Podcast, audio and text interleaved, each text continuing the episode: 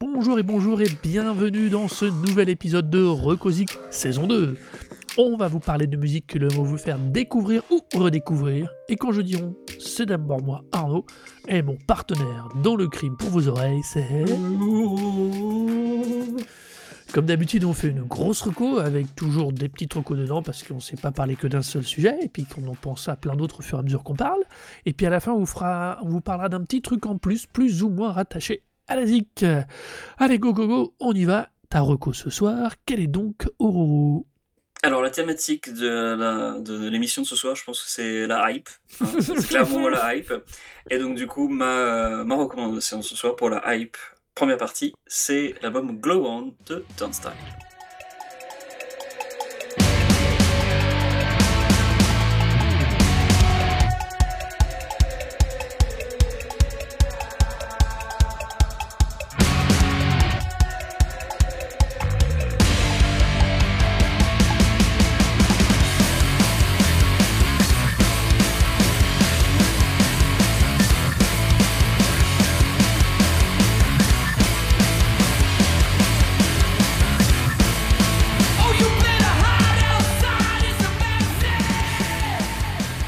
Turnstile, c'est un groupe de hardcore de Baltimore euh, qui euh, a été formé en fait euh, pas des cendres nécessairement, mais en fait pendant après que le, groupe Trapped Under Ice se soit un peu mis en repos. donc le Trapped Under Ice c'était un groupe qui était très populaire vers la fin des années 2000 dans, la, dans le milieu hardcore, mais qui n'a pas vraiment dépassé les limites du milieu hardcore, mais qui, a eu une bonne réputation et qui était vraiment très très très très bien. C'était vraiment exceptionnel. Ils ont au moins pas au moins deux, deux albums vraiment euh, immanquables. Donc, euh, un groupe qui a fait date.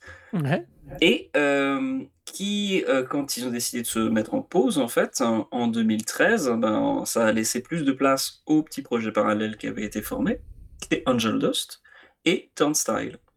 Et donc, Turnstile, c'est le groupe principalement, le, enfin, peut-être pas, on va dire, mené vite fait, mais en tout cas, où on retrouve deux Trapped Under Ice, le batteur, qui passe au chant. Et euh, très vite, en fait, c'est un groupe qui a eu une hype assez phénoménale dans le milieu hardcore. Ils ont sorti deux EP, euh, Pressure to Succeed et Step to the Rhythm. Et euh, je me souviens qu'à l'époque, euh, bah, j'ai pu les voir à Londres, à l'Underworld, donc c'est une salle de au moins 500 personnes, et mmh. c'était euh, complet. Quoi. Genre, ils avaient deux EP, les mecs, ils, ont, ils étaient en tête d'affiche, et la, salle était remplie, et il y avait, ça, ça, ça, sautait partout. Quoi. Il y a même un type qui avait ce qui de sauter de, de slammer depuis la rambarde, donc c'était un peu rattrapé par le vigile, enfin un des deux vigiles, mais bon, bref, toujours été, tout le monde était déterminé à foutre le bordel, c'était impressionnant.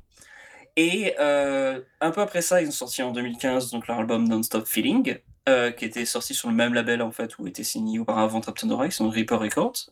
Mais très très vite en fait, ils se sont fait signer sur Roadrunner. Euh, donc Roadrunner, les, les, les, plus vieux souviendront, qui, les auditeurs les plus âgés se souviendront de Roadrunner pour groupes comme Fair Factory, Machinette, Sepultura, ce, genre de ce genre de groupe.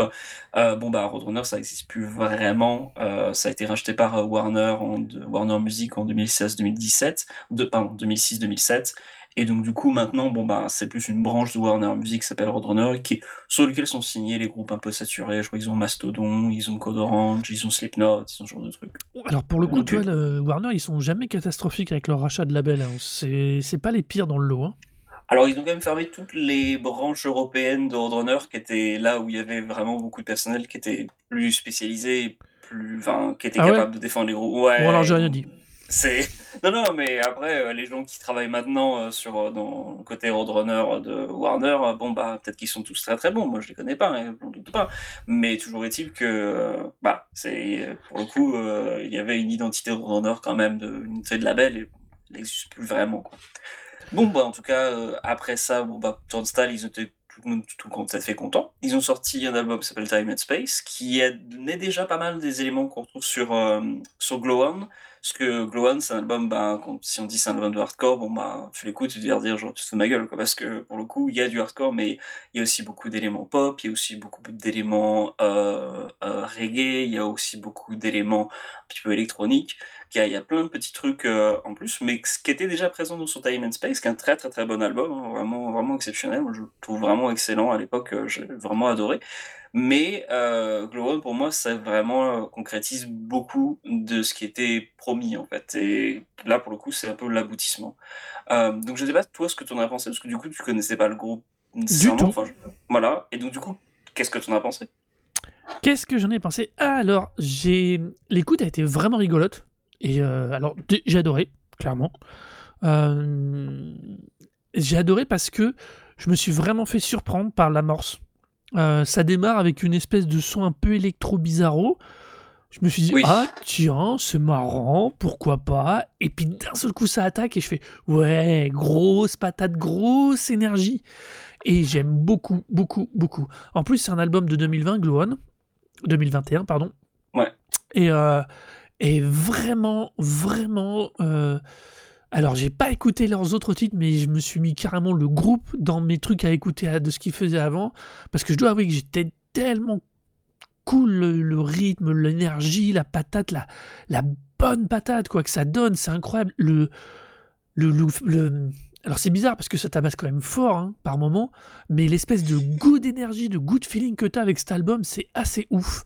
Euh, c'est c'est le c'est vraiment le je de l'étiquette du groupe et c'est d'ailleurs pour le coup euh, depuis pas mal d'années déjà dans, dans, le milieu un peu hardcore, un peu plus euh, les vieux de la vieille euh, qui, qui regardent un peu avec euh, affection le, groupe développé.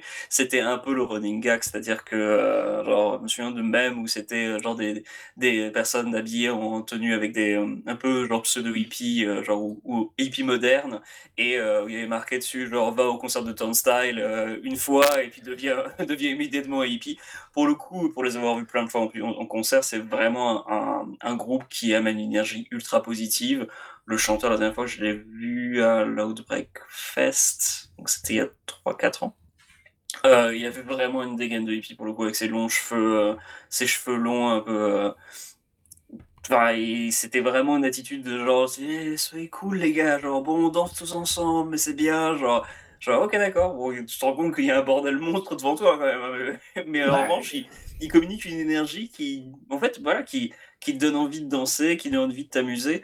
Euh, c'est vraiment une énorme patate. C'est ouf, c'est ouf. Moi, j'ai été scotché par cette capacité à, à être à la fois du vraiment, enfin, pas hardcore, si, je sais pas, euh, enfin, d'être vraiment. Euh, je trouve que c'est pour la première fois la bonne expression de ce qu'on du, du fusion, on pourrait dire, tu vois. Je sais pas comment dire. Tout à fait. je trouve qu'ils vont, ils prennent un peu le meilleur de Rage le meilleur d'une partie de l'électro et puis une petite pointe fun de, des Red Hot, tu vois. Et là, tu obtiens un truc de ouf, quoi. Et je trouve que c'est vraiment dingo. Alors, du coup, il faut que j'aille écouter les autres albums. Je n'ai pas encore eu le temps de le faire, malheureusement. Mais vraiment, euh, vraiment, cet album, Glow On, c'est alors, euh, c'est ouf, quoi. C'est vraiment ouf, quoi. Bah, plus que les, les, Red Hot, moi, je trouve. Enfin, pas les Red Hot, pardon, tu disais Against the Machine. Oui, ils, sont moins, euh. ils ont, enfin, alors, je, ils ont l'air, leur tonalité est moins revendicative. La tonalité, je précise bien. C'est revendicatif dans le sens euh, faisons la fête et soyons tous heureux, donc euh, c'est pas du tout le côté politique. Euh. mais dans un sens, ils sont pas non plus trop genre conservateurs à base de, enfin conservateurs dans le sens où on pourrait dire genre tout va très bien, allez tous, allez tous dans la joie, tout va très bien. Genre, ça, je dirais que ça c'est très conservateur, mais pour le coup, non, ils sont pas revendicatifs dans le sens faut tout changer quoi. En tout cas, c'est pas ce qui est qui communique explicitement dans les paroles. En revanche, c'est un groupe qui, dans cette thématique, est plus sur le, le, fait de rompre l'isolement et euh, d'être, euh, bah, de communiquer et justement d'être, euh, d'être, d'être ensemble. Et c'est justement une des grosses thématiques du, du disque, quoi. C'est le fait de, de, se sentir seul et de, de, vouloir justement de nouveau communier avec les autres, ce qui est pour moi un disque justement qui, qui rend d'autant plus le, le, truc assez essentiel en fait quand l'époque où il est sorti, c'est que pas beaucoup des disques de confinement, d'ailleurs beaucoup dont on a pu parler, hein, avaient euh, aussi un côté très euh, euh, réflexion, introspection, de vouloir aussi vouloir faire changer les choses, mais, mais beaucoup se, se tourner en fait vers, vers l'intérieur, alors que pour le coup, Glowon, c'est vraiment un disque qui est tourné vers l'extérieur, qui dit genre, non, non, mais on va tous communiquer ensemble et on va tous, tous se bouger et, et, et, ça va aller mieux. Et Ils sont ultra positifs, c'est assez ouf. Et c'est justement ça que je les rapproche pas de Rage Against Machine, mais Rage Against Machine, mais plutôt d'une des influences de Rage Against Machine, c'est-à-dire Bad Brains. Euh, donc les Bad Brains, donc c'est un groupe de hardcore euh, qui a amené des éléments, et, enfin même pas juste des éléments, une, grosse influence reggae dans leur, dans leur musique. Hein. ils étaient vraiment entre les deux, ils jouaient des morceaux de reggae et des morceaux de, de hardcore euh, genre euh, l'un à la suite des autres pendant, leur concert. Paraît-il d'ailleurs qu'ils sont fait un peu, entre guillemets, enfin, ils se sont pas fait bannir de Washington, ils étaient aussi, c'était un groupe de Noirs américains, donc ils sont aussi un peu fait bannir de Washington, parce que c'était aussi un groupe de Noirs américains, mais euh, que pendant les concerts, même quand ça jouait des morceaux de reggae, les, enfin, le mosh pit s'arrêtait pas, quoi, les gens se, enfin, y, y allaient à fond. Et pour le coup, Turnstile, pour moi, c'est aussi de ça. C'est-à-dire que je pense pas que l'énergie descend à aucun moment, même quand il y a des morceaux ben, en communication, en, pardon, pas en communication, mais en collaboration avec euh, Blood Orange, qui est un chanteur euh, anime moderne, un petit peu dans la, la veine de ce que c'est euh, Solange, la sœur de euh, Beyoncé Knowles. Et, ah. et, pour le coup, Blood Orange, je recommande aussi, c'est vraiment très très très cool. C'est on, a, on avait déjà parlé d'une hein, fois, non? Blood Orange, alors c'est un seul type. et je crois pas ah? Mais euh, ouais, je n'ai pas souvenir. Mais en tout cas, je recommande ça aussi très très fort.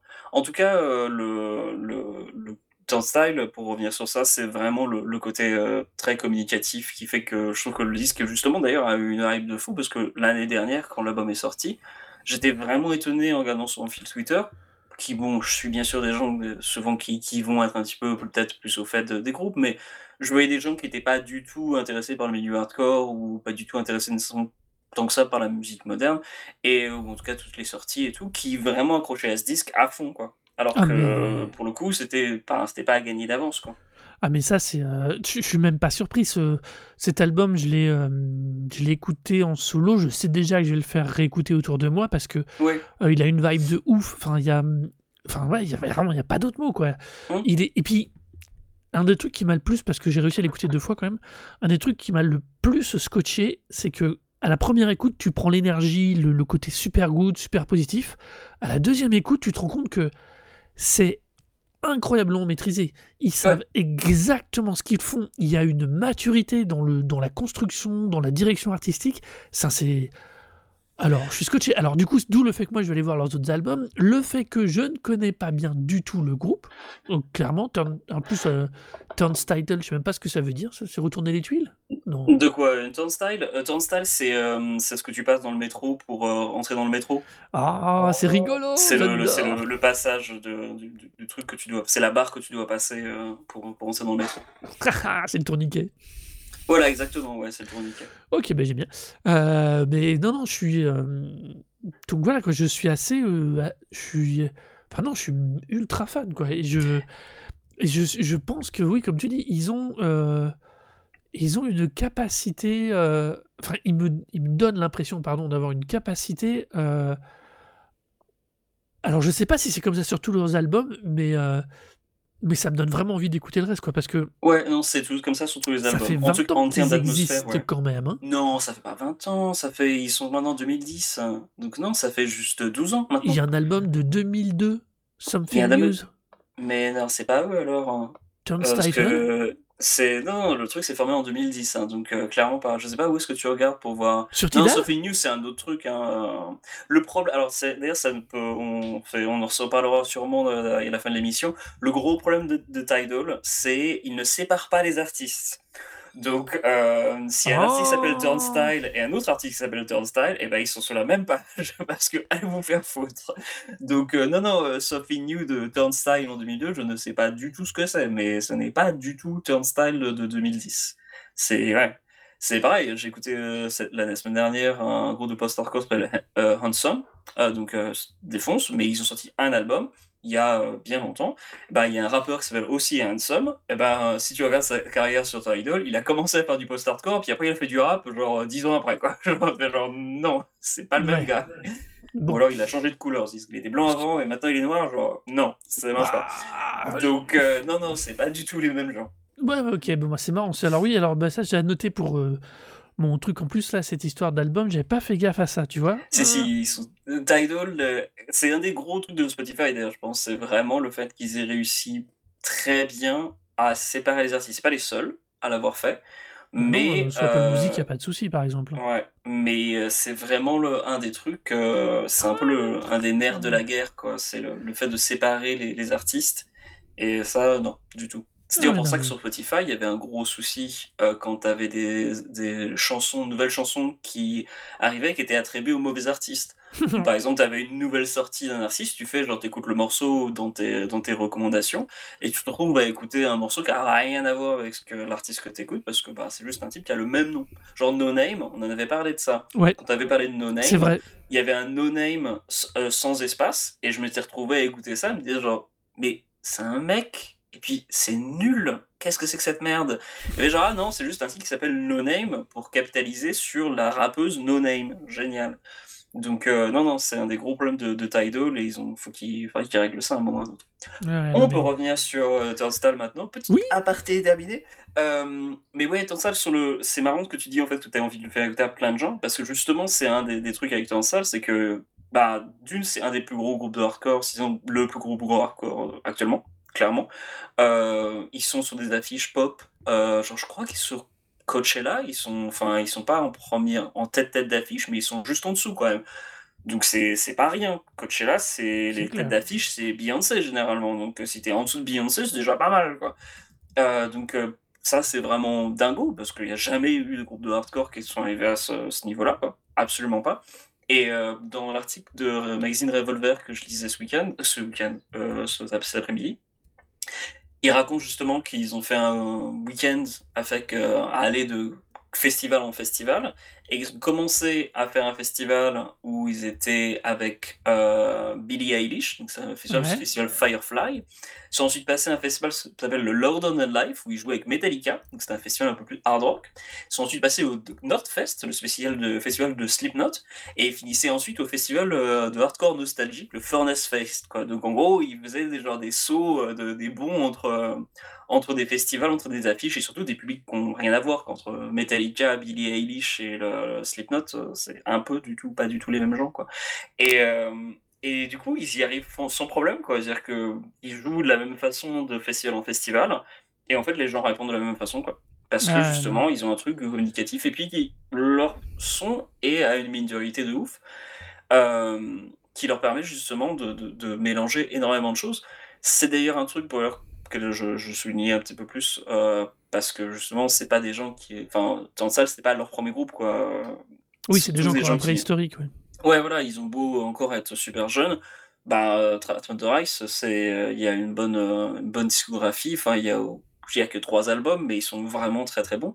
Notamment d'ailleurs, je recommande énormément le dernier album, Big Kiss enfin non, pas le dernier, c'était le dernier avant la la mais l'album Big Kiss Goodnight, donc heu, gros bisous, bonne nuit, heu, qui, heu, prenait plein de samples en fait de films du genre, Grease, genre de genre de trucs, ce genre de de côté mauvais garçon, qui est plus de du hardcore un peu plus métallique, un peu plus un peu plus rentre dedans, mais qui était produit par, un type qui est enfin, c'était le ah je son nom m'échappe, mais c'est le gars qui est c'était un des guitaristes du groupe de, mmh, punk rock, Fun Glory, heu, qui était un mec qui vient d'ailleurs de la scène hardcore, d'ailleurs qui était l'ancien chanteur du groupe qui s'appelle Shai Hulud et hem, qui en fait après a fondé un groupe de bah, son groupe de pop punk quoi, No Fun Glory et et pour le coup qui a eu un très, très gros succès pendant les années 2000, 90-2000 Ouais. et hem et qui est un très, très bon producteur et donc qui a produit en fait l'album, heu, Big Kiss Goodnight, entre autres plein d'autres choses, mais pour cet album-là, tu tu retrouves en fait un peu cette sensibilité, heu,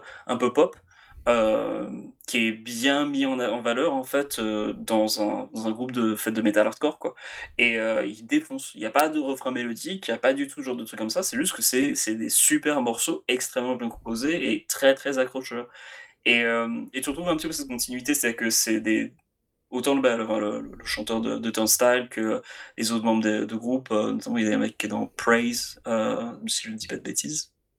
Ils maîtrisent en fait ce ce ce langage de la la composition accrocheuse et ils arrivent très, très, très bien à à introduire ça et un autre truc qui pour moi fait, heu, tout tout toute la force de ce groupe, c'est la putain de section rythmique. le bassiste est exceptionnel, mais le batteur est encore plus ouf. Euh, vraiment, si, tu, si, tu, prêtes attention à la batterie, mais le type fait des trucs, tu fais genre. C'est pas genre nécessairement technique, c'est juste qu'il a un groove de dingue, quoi. Il est très, très, très, très bon, et je pense qu'il lui jette n'importe quoi, ce type, quoi. Ils font genre, on fait ça ce soir, et mec, genre, le mec il fait genre, ok, pas de problème, je te joue ça, ouais, tu. je fais plus vite, plus rapidement, 3-4 temps. c'est ouf.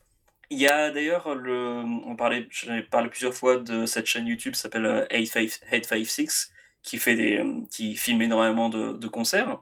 Et le mec en fait, euh, depuis un ou deux ans maintenant, il fait beaucoup de, de, en fait, de caméras mis à côté du batteur. Donc il, a, il va finir le, finir le concert, mais il pose une des caméras juste à côté du batteur, et donc il filme que le, que le batteur. Et euh, bah, les vidéos du, du, mec de Turnstile, euh, il y a moyen de la, regarder et de se prendre une grosse baffe, quoi, parce que voilà, tu, tu vois son jeu, tu vois le groove qu'il déploie sur scène. Voilà, il est loin, loin, loin au-dessus de la, plupart des, des, groupes de rock, loin, loin, loin, loin, loin, loin, loin, le, tout le monde, quoi. Donc, c'est aussi ce qui fait en fait la force de ce groupe, c'est que bah, non seulement ils ont de la bouteille, ils ont réussi à, à bien gérer leur, leur, truc et puis à, à s'ouvrir à plein d'influences, quoi mais aussi, bon voilà, quoi, ils ont une section ethnique qui leur permet de faire tout ce qu'ils veulent sans problème. Euh, au-delà même de l'intelligence des compositions, euh, voilà, ils peuvent les faire tourner sans problème. Et, et pour les avoir aussi, euh, pour revenir sur le, live, bah ça se tient, quoi. C'est-à-dire qu'il n'y a pas de problème, tu vois. Tu, il peut y avoir 20 000 personnes sur, sur scène et un bordel monstre. Ils assurent, tu vois. il y a pas, ouais, mais ça, ça prouve bien, ça ce que tu disais. le groove, quoi. Sans problème. La, la, qualité de technique, et ça revient à ce que je disais, hein, c'est ils ont vraiment une base technique qui est ouf, quoi. Qui mm. est absolument ouf. Ils sont, tu, tu vois la maîtrise, le, contrôle qu'ont ces gens-là, quoi. C'est, c'est assez dingo, quoi. Ouais. Et puis dans, dans, plein de salles, parce que je les ai vus dans, dans des, enfin, dans un petit bar dans la banlieue londonienne, il y avait maximum euh, quoi, 100 personnes dans la salle. C'était un bordel et ça marchait super bien. Je les ai revus après dans, des festivals avec euh, genre 1000 personnes, et c'était la même énergie, la, même maîtrise. Voilà, tu, tu, les mets n'importe où, les types, ils défoncent. Quoi. Donc, euh, j'ai pas du mal à imaginer qu'à Coachella, même en jouant avec le même truc, ils vont ramener pareil la même atmosphère et, et, et réussir à, à, dominer la, la scène. Et même leur passage récemment, ce que c'est au Jimmy Kimmel euh, Show, donc un, un, des, un de ces émissions, ces talk shows de, euh, de, de, fin de soirée qui est aux États-Unis. Donc euh, bah, ils, ont, ils ont fait la tournée, quoi. ils en ont fait plusieurs, et notamment celui de Jimmy Kimmel, ils ont fait quatre, quatre morceaux. Enfin, ils en ont fait un ou deux qui étaient montrés à la, à la télé, puis le, reste, ça a été passé sur Internet. Et, euh, et ça défonce, quoi. Tu, ah non, mais clairement, alors que c'est alors que c'est des putains de, de, scènes de télé, tu vois, c'est pas, pas vraiment fait pour euh, faire jouer des groupes de hardcore qui vont bouger dans tous les sens, toi. Et euh, ça fonctionnait du, du, feu de Dieu, quoi. Ouais, mais je suis pas surpris. Ils ont vraiment un truc en termes d'énergie, euh, de présence, de tout, quoi. C'est c'est vraiment ultra impressionnant, mais vraiment, vraiment impressionnant, quoi. Et, je, et je comprends mieux pourquoi tu parlais de l'épisode de la hype, du coup. oui, bah oui, totalement, parce que pour le coup, euh, c'est un, un, groupe qui n'a fait que monter, quoi. Et, euh, mais curieusement, pour un groupe qui, pourrait être vraiment épuisant, parce que vraiment, enfin, enfin, tu les entends, parler partout dans le milieu un peu rock, euh, tout, le monde a fait, tout le monde a fait un papier dessus, quoi. C'est vraiment genre là, là, là t'installes, t'installes, t'installes. Bah, quand tu reviens sur l'album, même un an après, l'album, il est, il est vraiment. Et puis en plus, tous les morceaux, je veux dire que je peux vraiment prendre des morceaux de vers fin d'album, genre bah, TLC ou euh, Dance Off, euh, et c'est des, c'est des hits, quoi. Il n'y a, pas un morceau qui n'est pas un hit sur l'album. C'est du 34 euh, minutes, 15 morceaux en 34 minutes, ils sont tous parfaits. Tous, tous, tous, tous, tous. C'est même le EP quand ils avaient sorti à la base, il y avait je crois Mystery, Blackout, Holiday, Fly Again, Alien Love Call et TLC. Donc ils avaient quand même ressorti un EP avant le, la sortie de l'album qui était qui avait cinq morceaux. Et euh, ça faisait un peu l'impression de se dire genre mais attends il sorti les meilleurs il y a les meilleurs morceaux de disque dessus? Enfin c'est quoi le bordel quoi? Puis t'écoutes le reste de l'album tu fais genre ah non non en fait ils pouvaient prendre au hasard cinq, cinq morceaux dans l'eau et en fait euh, ça aurait été le même résultat quoi. C'est pas un problème ah c'est vraiment ça, ça c'est une super découverte. C'est un truc que j'ai que vraiment je j'ai déjà envoyé à droite, à gauche, comme je disais, pour faire découvrir. C'est il y a Je suis très content. c'est c'est vraiment c'est un super album et comme je dis, je comprends mieux sur la hype. Quand je me suis mis un tout petit peu à chercher dessus, j'ai pas eu de problème pour trouver des infos. Oui, non, hein, Là, ils souci. ressortaient tout de suite, eux. Hem, du coup, c'était donc Glow On de Turnstile, Tile, Oui. Tile, Turnstile, Tile, Turnstile, Turnstile, OK, Turnstile. Voilà et donc on vous le recommande tellement chaudement que si vous l'avez pas écouté dans vos oreilles avant cet été, c'est que vous êtes trop lent. Voilà, c'est dit. Heu, on va passer à ma reco. Alors moi, par contre, ma reco ce soir, c'est l'album Sucker de Charlie XCX.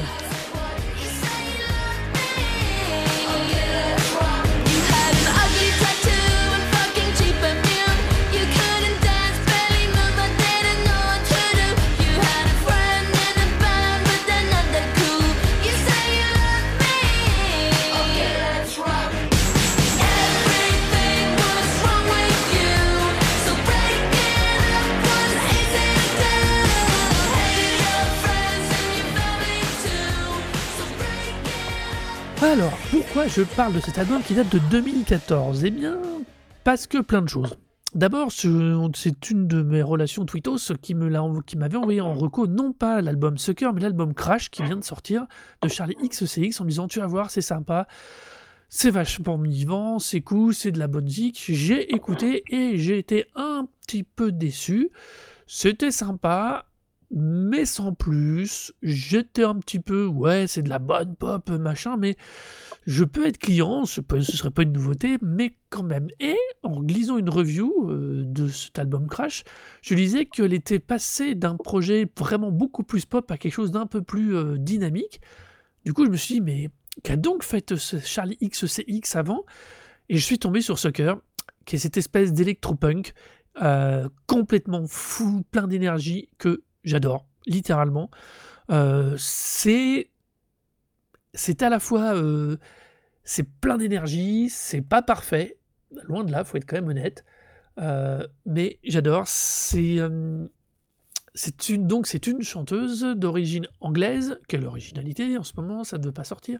Ah bah, c'est des, trucs surprenants Voilà. comme ça, l'Angleterre. tiens. Et voilà. Et puis le plus rigolo de tout ça, c'est que quand j'ai écouté l'album euh, Sucker, je me suis dit c'est marrant, ça me dit un truc. euh, le son me rappelle quelque chose, mais je n'arrivais pas à mettre le doigt dessus. Et en préparant l'émission, j'ai découvert qu'elle avait fait en 2018 la première partie de Taylor Swift. D'où je Ah bah pense oui. le pourquoi du comment que j'ai déjà entendu son son à un moment ou à un autre. Euh, donc voilà, la boucle est bouclée. Je sais comment ce truc-là arrive dans mes recos ou d'une manière ou d'une autre. Mais voilà. Alors après, pour parler de l'album en lui-même, euh, moi je l'aime beaucoup plus que le reste de sa prod d'après, euh, justement parce qu'elle a encore un son qui est parfois un poil plus brut, un poil plus punk. Elle a une vraie. euh, à- je trouve que depuis cet album-là, les deux, les deux qu'on suivi, elle a eu tendance à virer vers une pop super énergique, c'est clair, mais elle perd un peu le côté euh, un peu plus hardcore. Enfin, c'est pas le mot juste. Vraiment le côté punk qu'elle avait à ses débuts, enfin au moins en 2014. Oui, si on peut dire ses débuts, ça commence à dater. Et, euh, et c'est vrai que j'aime mieux. J'aime beaucoup mieux que ce qu'elle sort depuis parce que euh, je- je trouve que c'est plus, ça donne plus de patates, c'est plus costaud. C'est certes moins parfois un tout petit peu moins léché. On sent un peu la prod en mode studio à l'arrache entre potes, mais j'aime finalement beaucoup mieux. Bah, j'aime mieux quoi. C'est- plus brut, c'est plus hard, c'est plus. Je trouve ça pratiquement même plus dansant. Elle se revendique que. euh, elle a- je sais qu'elle a aussi, elle a aussi chanté avec Christine and the Queen et c'est typiquement le genre de virage qui fait Ah, que. le dernier, ouais. Et je, je suis pas fan de Christine and the Queen. Je les trouve un poil. euh, J'aime bien le seul morceau qui est produit par euh, Dame Funk, en fait, parce que ça sonne comme du Ouais. Dame Funk. Donc, Voilà. euh, c'est le, c'est le seul morceau qui passe pour moi. Voilà. Elle- en plus, c'est quelqu'un qui a une énorme, euh, qui aime bien revendiquer des inspirations hyper variées, euh, de que ce soit de Björk à Tarantino ou, ou même à Oui, Gainsbourg. c'est pas surprenant. Et c'est assez intéressant parce que, par exemple, elle avait, dans une interview en, en 2015, elle avait parlé d'Initial Bébé de Gainsbourg, qui est, ah, c'est vrai qu'il y a un morceau qui est assez ouf, enfin, juste le morceau, parce que, tu vois, et, je, et c'est vrai que par cause, à l'époque encore, je pouvais comprendre l'influence. C'est vrai que dans les versions plus récentes, euh, dans les albums plus récents comme Crash, euh, je, c'est pas moins bon techniquement, mais je trouve que euh, elle a perdu un petit truc qui moi était le côté que j'aimais le plus. Euh, Ah, c'est alors- plus, euh, c'est plus de gloss en fait. Je suis allé voir justement le, moi, Ouais. le, le morceau que j'avais bien aimé d'elle, euh, qui était en fait ce- le morceau classé. Euh, Ouais. avec euh, Iggy Azalea, qui est, qui est un album que je- qui est un morceau que je trouve dégueulasse, mais juste j'aime bien le refrain de Charlie XX. et, euh, et pour le coup, bah, c'est 80 c'est 2014, quoi. C'est la même année que, Ouais. que la sortie de, de album-là. Donc j'imagine qu'il y a eu peut-être un peu un début de, de virage vers, vers quelque chose de beaucoup plus, beaucoup plus pop, parce qu'elle a eu bah, un featuring sur, une, sur un morceau qui a eu un gros, gros, gros succès. Pour moi, Charlie XX, c'est un peu la, pas une rivale, mais c'est la. En termes de popularité, c'est en dessous de Taylor Swift. Bon, Taylor Swift, c'est quand même assez Oui, monstrueux, quoi. Euh, Ça boxe pas dans la même catégorie là. non, ouais, mais elle a, euh, elle a réussi à avoir un, un- un vrai succès critique. Euh, bah, notamment d'ailleurs le- l'album de euh, il y a deux ans, How I'm Feeling Now, Mm. qui moi m'avait moyennement plu à part quelques morceaux. J'avais pas tant que ça accroché, mais j'accroche plus d'ailleurs à Crash euh, parce que c'est plus bah, un pop 80s, euh, voire des éléments un Ouais. peu dance 90. Ça réussit à, à, à- à mélanger pas mal de trucs. euh, genre il y a un morceau un peu euh, genre euh, un peu avec un beat. Yuki Garage, à Craig David, ce genre de trucs. Ça, ça, ça mélange plein de, de, de styles différents. Et en fait, ça réussit très très bien son tour à, à faire un, un, un album vraiment très accrocheur. Quoi. Euh, Sucker, en revanche, voilà, c'est c'est clairement différent. quoi. C'est pas du tout la même, euh, la même identité. Quoi. Ouais, non, mais je, je suis très, très, très surpris. euh, Il y a vraiment un choix de virage. euh, que, alors, du coup, je sais pas si je pourrais. le- Mais c'est pour ça que moi, j'ai préféré aller vers Sucker en reco parce que euh, moi, je trouve que c'est quand même. Je trouve quand même que c'est là où elle est plus intéressante. Euh, J'avais bien aimé aussi le, son premier True Romance, qui est déjà parce que rien que la référence au, au film de Tarantino et de Ridley. Ridley Scott ou l'autre Non, c'est Tony Scott. Non Tony Scott, justement, voilà, c'est ça. Justement, c'est Tony Scott et de, à l'aria et euh, Tarantino au scénario. Euh, oui, c'est ça. euh, rien que la rien que pour cette, cette- j'a- j'adore ce film. Rien que pour cette référence, ça m'avait plu. Et il y avait vraiment un truc plus, plus énergique, plus ouf que j'aimais mieux à cette époque-là. Euh, alors c'est vrai que je suis d'accord avec toi. Je préfère encore Crash à How I'm Feeling Now, qui était vraiment. Pff, Comment dire Alors, c'est le, le- le- alors, c'est jamais mauvais ce qu'elle produit. On va être super clair, on va être honnête. hein. C'est pas mauvais, mais ça me parle moins.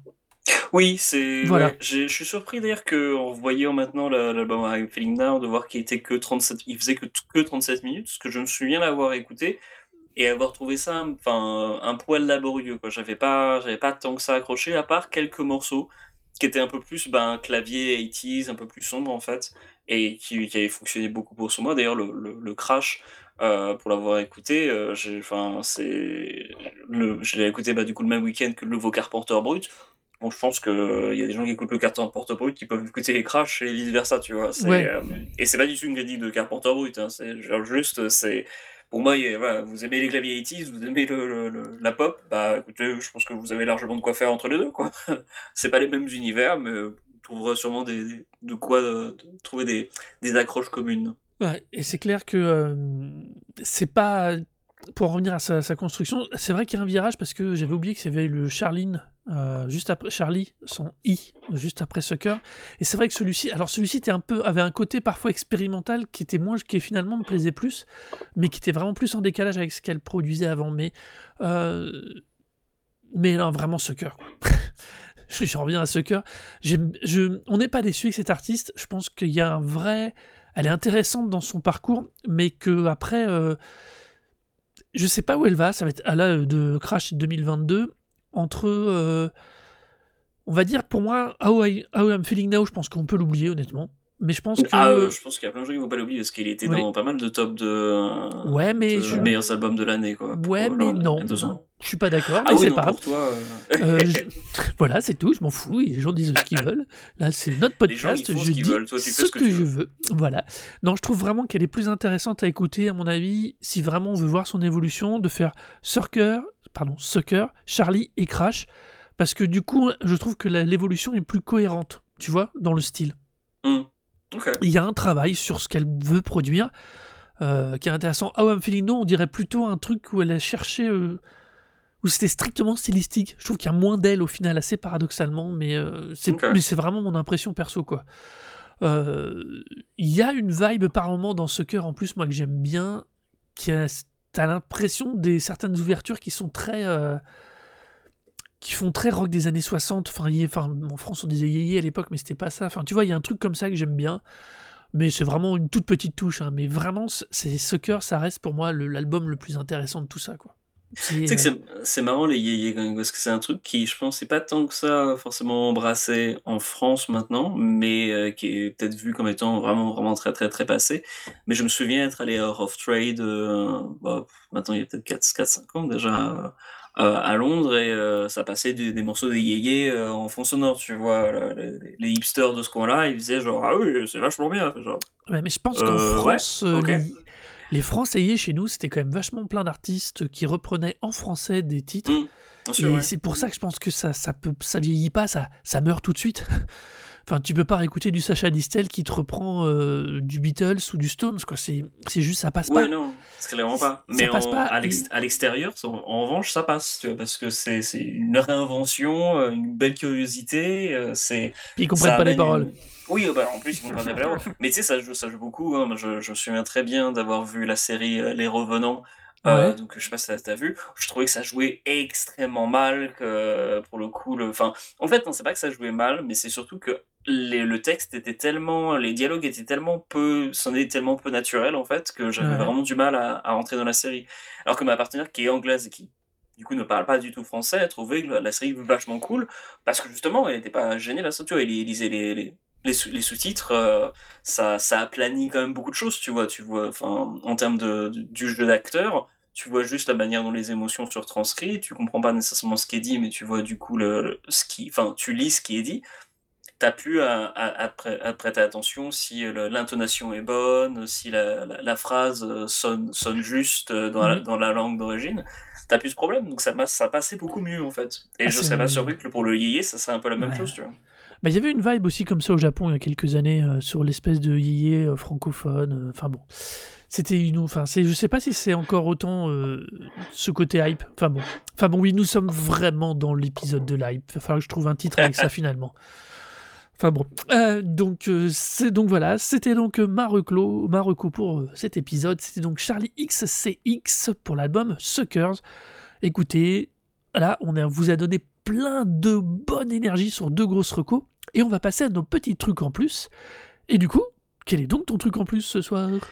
Alors, mon truc en plus, avant de parler de mon truc en plus, je sais quand même, est-ce que tu viens de parler de True Romance J'ai vu Oui. euh, Entretien avec un vampire euh, hier, euh, qui est aussi Christian Slater. C'est vraiment un des plus grosses anomalies du cinéma américain des années 90 que j'ai jamais vu. même. Je tenais à, le- Quoi, à True en parler Romance? ici. Non, pas True Romance, Entretien avec un vampire. hein. Ah, le film avec euh, Tom Cruise? Ouais, c'est fou. C'est vraiment tellement étrange. J'avais, j'avais, j'imaginais vraiment pas que ce film tel que j'ai pu le voir pour la première fois hier, c'est la folie, la folie pure. Ah oui, si tu l'as Euh, vu qu'hier, oui, c'est sûr. Oui, bah euh, oui, euh, faut- c'est vraiment un film, tu le vois maintenant, tu fais genre, et il y a des gens qui ont financé ça. c'est, enfin, pas nul, hein, je dis pas ça, c'est juste que c'est vraiment malaisant hein, par plein, plein, plein de moments. quoi. Mais comme le bouquin. Ah oui, j'en doute pas. Alors, mais pour le, Le coup, bouquin, romantisme bouquin- gothique indirect qui, qui le rend plus lisible, je dirais. Mais oui, oui, mais surtout que à l'écrit, tu, ce que je disais à ma partenaire hier, c'est qu'à l'écrit, c'est moins gênant parce que bah, les personnages n'existent pas, tu vois. Donc bon, bah voilà, qu'il y ait des relations tendancieuses, oui, c'est c'est problématique, mais pas tant que ça parce que tu fais que lire.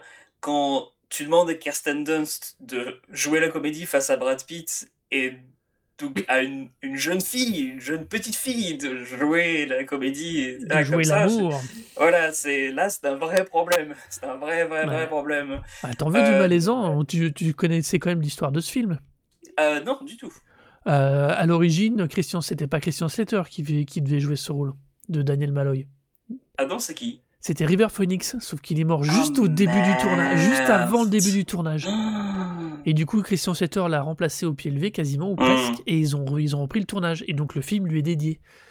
Euh, D'accord, j'ai mais dans- ça. mais dans la famille malaisance, c'est dès, dès le départ, quoi. Ouais, pour Enfin, le coup, ouais, ça, ça, ça met la barre assez haute. ouais. Voilà. Et puis c'est un film qui a. Alors, je sais pas ce qu'il a donné en box-office, mais. euh, Mais ça a super bien marché, je crois. hein. Fallait pas. ah, À mon avis, rien qu'avec le- enfin, le sta- le- les stars qu'il y avait dedans, enfin. Euh, tout, tout, tout, alors attends, il a fait euh, 223 millions de box-office. Dans... Ça semble décent. Ça me semble il fait. décent. Ouais, ça- Je sais ça- pas combien il a coûté, quoi. mais- Bah, le truc, c'est qu'à l'époque, faut quand même imaginer. Alors, Tom Cruise n'était pas à son plus haut. et Brad Pitt non plus. En Oui, bah vérité, ils étaient, c'était des, des A-list euh, d'un bon niveau, mais euh, mais voilà quoi. Et Ouais. c'est, euh, tu veux donc, euh, on est plutôt, c'est, euh, en plus c'était à l'époque où Tom Cruise voulait se faire une autre image, Ah bah, sortir un peu coup, des trucs. Ça réussit, hein.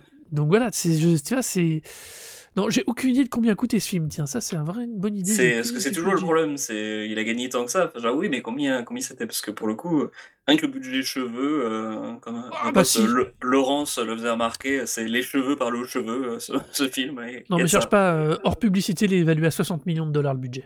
Ah bah ça Donc clairement, ni, ni, ni Cruz ni Pitt n'étaient très connus. Ouais. Banderas, c'était au tout début de sa hype avec la sortie 80. Il date de quand ce film?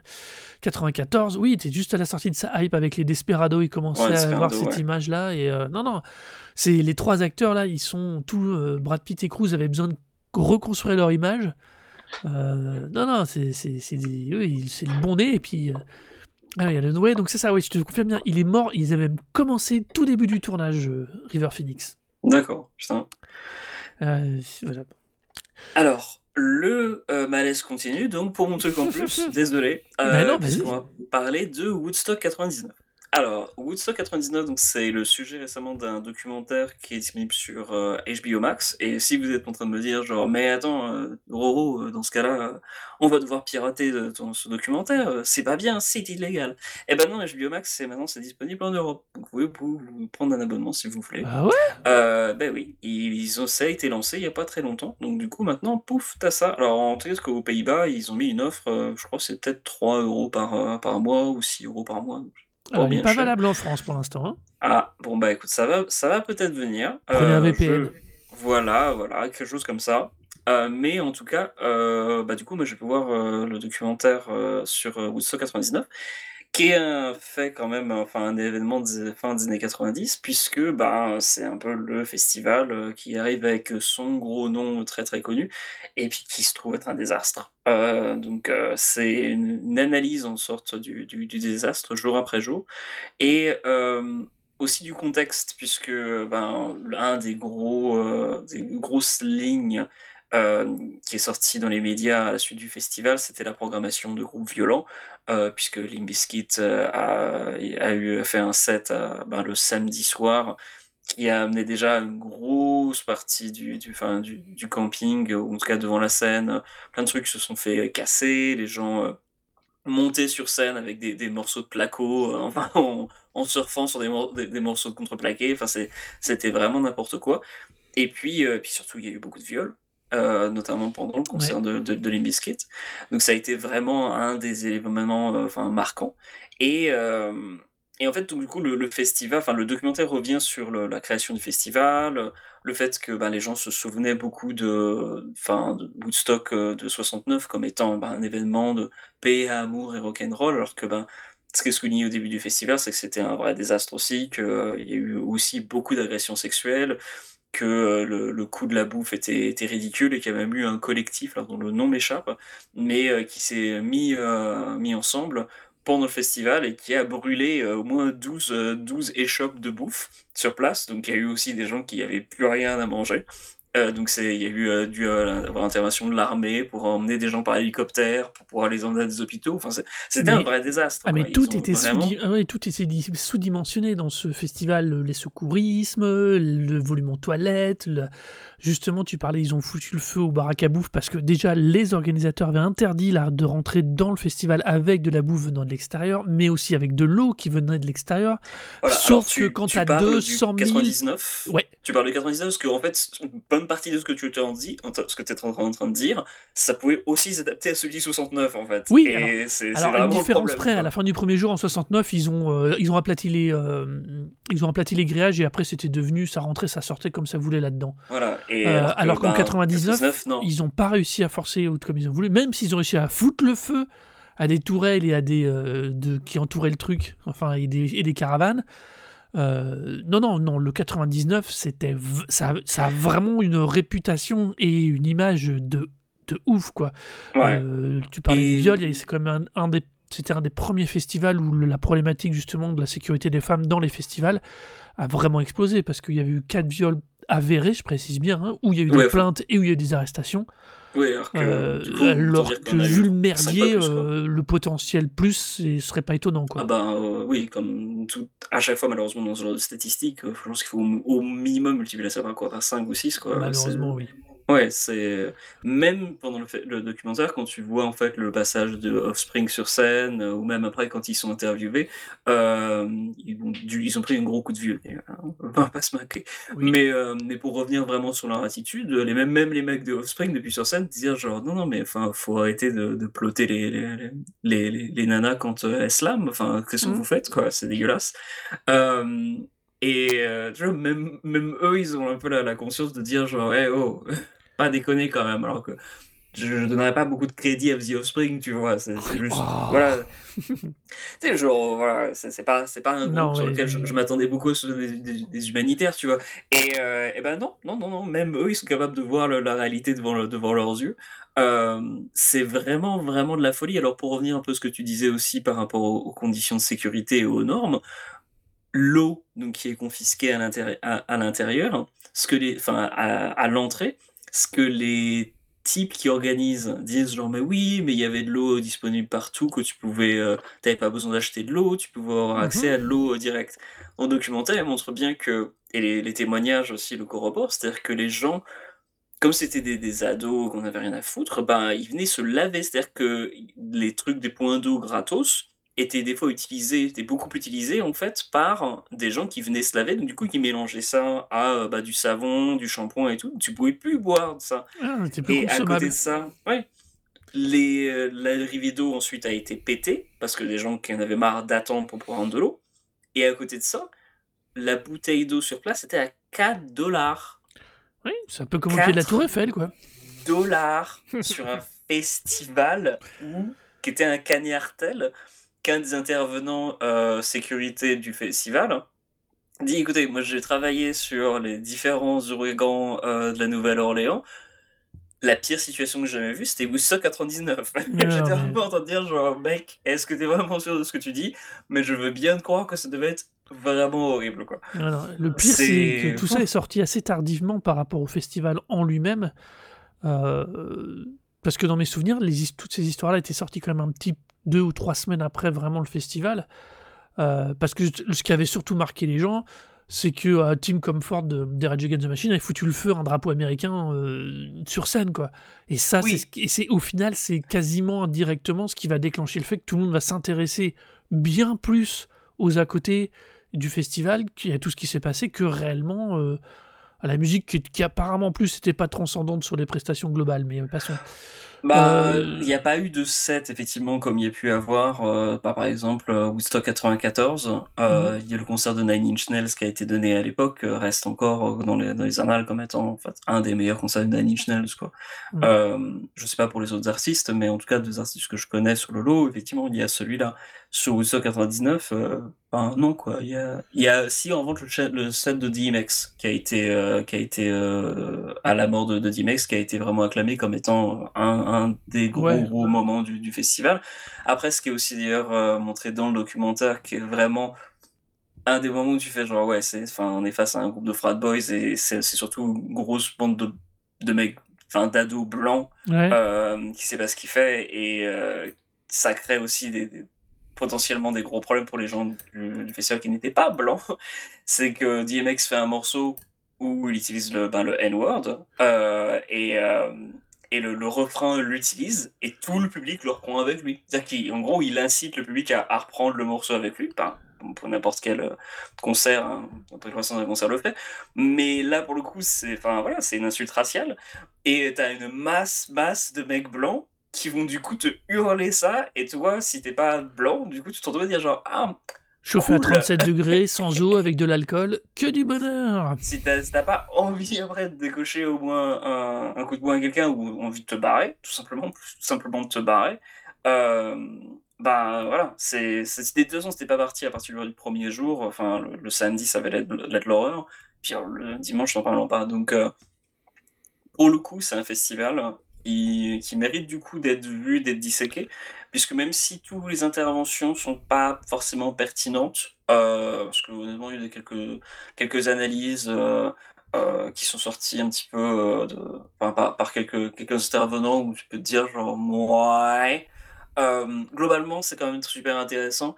Euh, et D'autant plus que ça amène pas mal de pistes de réflexion, notamment sur le fait que ben euh, voilà, t'avais une masse de, de gamins en, enfin en colère contre contre quoi quoi, même si même si effectivement bah il faisait chaud. Non, t'as euh, utilisé la bonne expression, c'est des frat boys de merde, quoi. Puis Voilà. tout. hein. Mais d'où est-ce que ça venait? Pourquoi il y avait autant à cette époque euh, des, des, des frat boys? Qu'est-ce qui, qu'est-ce qui, qu'est-ce qui a pu contribuer en fait à cette culture? Et tous ces éléments-là en fait qui, qui permettent du coup de, pas mal de, pistes de réflexion sur bah, un festival qui reste emblématique d'une certaine culture américaine, nord-américaine en fait, euh, de la fin des années 90 quoi.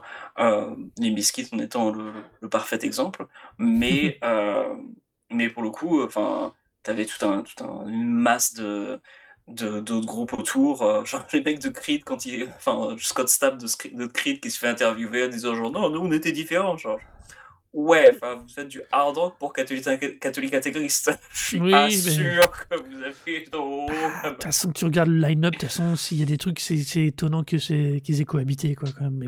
C'est ouf. Un des trucs aussi qui est, qui est mentionné, c'est le fait qu'il y avait euh, le type du qui- organisateur du festival s'en défend, mais ce qui est, ce qui est souligné, c'est que genre t'avais une artiste féminine par jour en fait, une seule. Oui. T'avais euh, Sheryl Crow, Alice Morissette et Jewel. Et genre elles étaient une par jour et c'est tout quoi. Le reste du temps c'était pratiquement que des mecs quoi. Tu fais genre ok, cool, la parité elle est vachement, vachement, enfin, puis l'atmosphère aussi est bien. Ouais, ça devait être, oh, mon dieu, l'enfer. Enfin bon, passons.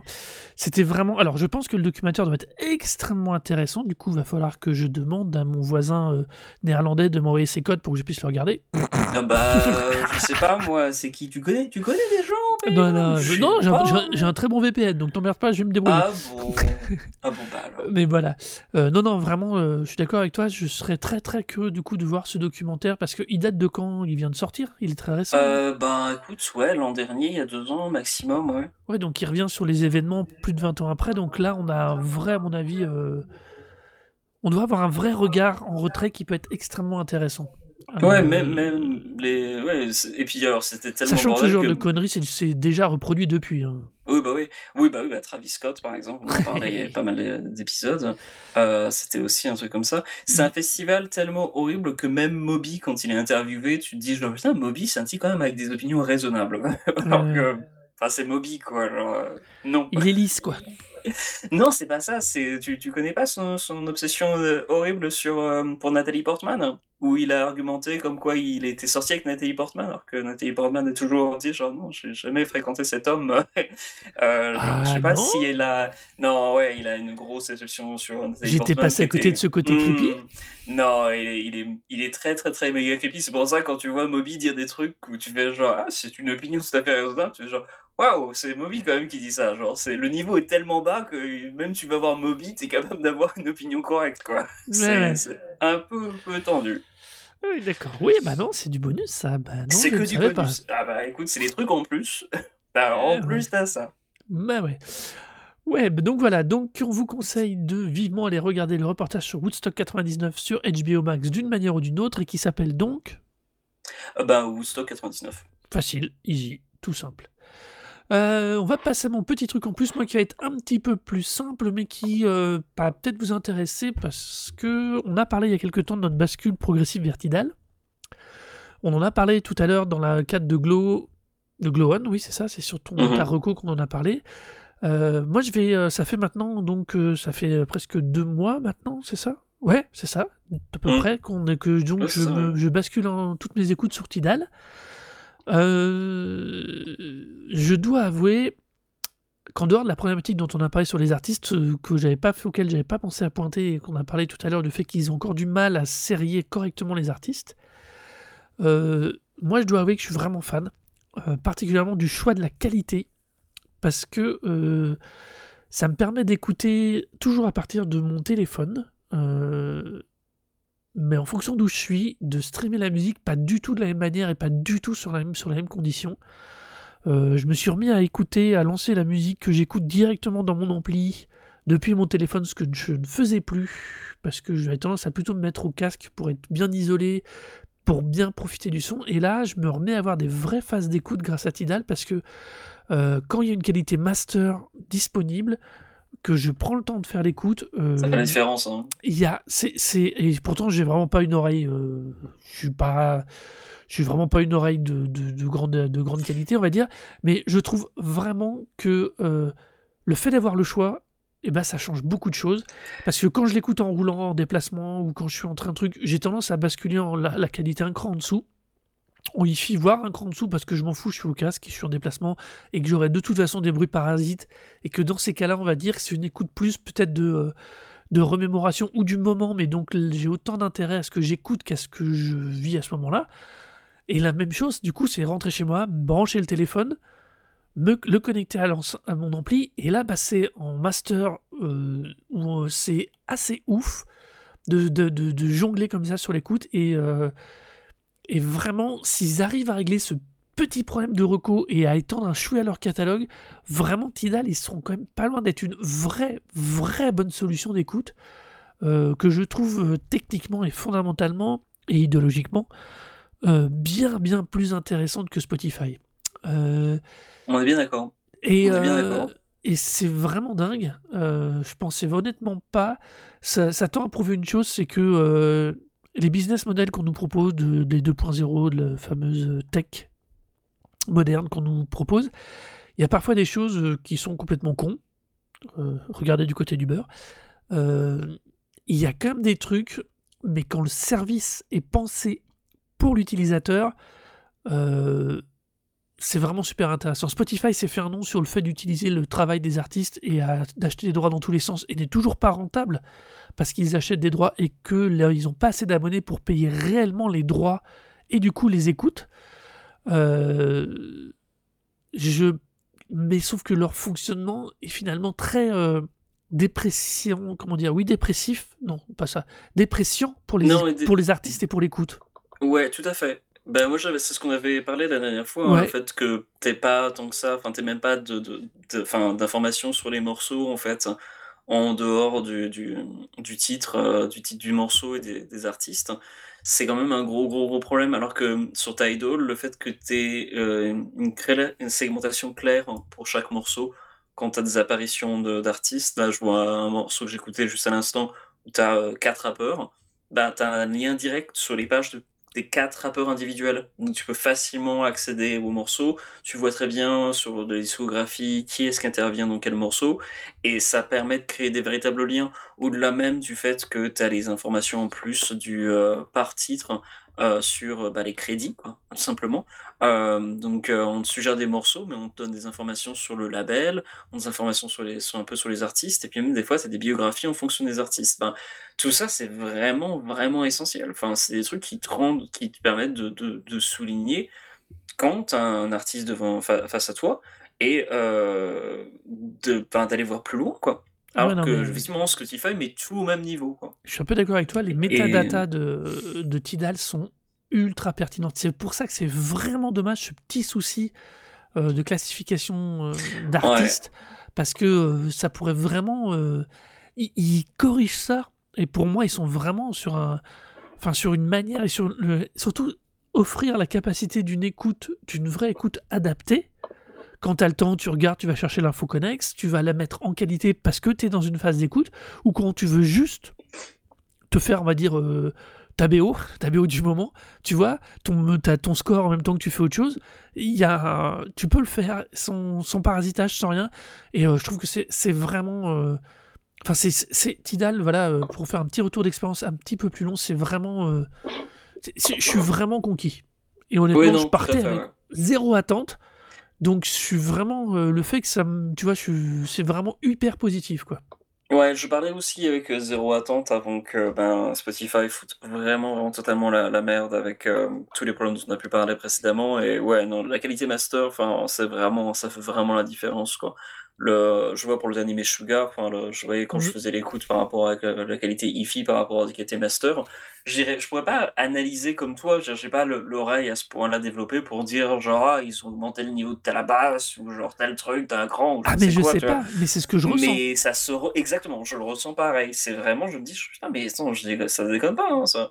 Alors en plus, c'est d'autant plus particulier, c'est que personnellement, bon voilà, c'est, je paye pour le truc, euh, donc euh, j'aurais un peu tendance peut-être à, à me à, à- à vouloir surestimer le, le produit pour lequel je paye. Mais en, en ce qui concerne, t'as pas de problème, parce que c'est moi qui paye ton truc. Bah ouais, c'est ça qui l'as en plus. Je le paye T'es pas. même pas, voilà, t'es même pas misé sur ça. Je m'en, fous totalement que tu, de, de payer. Je vais pas souligner ma, ma, ma bonté de cœur quand même. Mais surtout le fait que voilà, toi tu l'as gratuit, tu t'en fous quoi. Et, euh, et c'était pas du tout biaisé à ce niveau-là. T'écoutes le truc et, euh, et on a le même ressenti. C'est que c'était vraiment, enfin c'est vraiment mieux quoi. C'est vraiment beaucoup mieux. Ah, clairement. Enfin, c'est- alors, comme je dis, hein, la question, euh, euh, à qualité égale, ce qui est pertinent chez Tidal, c'est toutes les données connect, c'est toutes les métadatas attachées. Mais là où Tidal, pour moi, reste dix fois plus intéressant, c'est la capacité, quand il y a un master de qualité, quand il y a des sources de qualité, de t'offrir la possibilité d'écouter ça en qualité. Et ça Mm. change énormément de choses quand tu as une démarche d'écoute euh, et par rapport au moment où tu vas l'écouter. Et ça, c'est énorme. D'autant plus que tu peux régler de dire quand tu lui dire à Tidal quand tu es dans telle condition, tu bascules en écoute maximale. C'est ça, c'est super agréable quoi. Quand tu donc c'est voilà, c'est juste euh, je voulais vraiment euh, faire un retour qui soit un petit peu plus poussé du coup sur un peu plus long terme euh, autour de Tidal et pour le fait que bah vraiment c'est c'est vraiment pertinent si vous aimez si vous avez une écoute autre que dans les transports de basculer vers Tidal quoi et de, de quitter Spotify les catalogues sont pas tout à fait identiques on l'a dit mais ils sont pas non plus déconnants ouais. l'écart est vraiment très faible.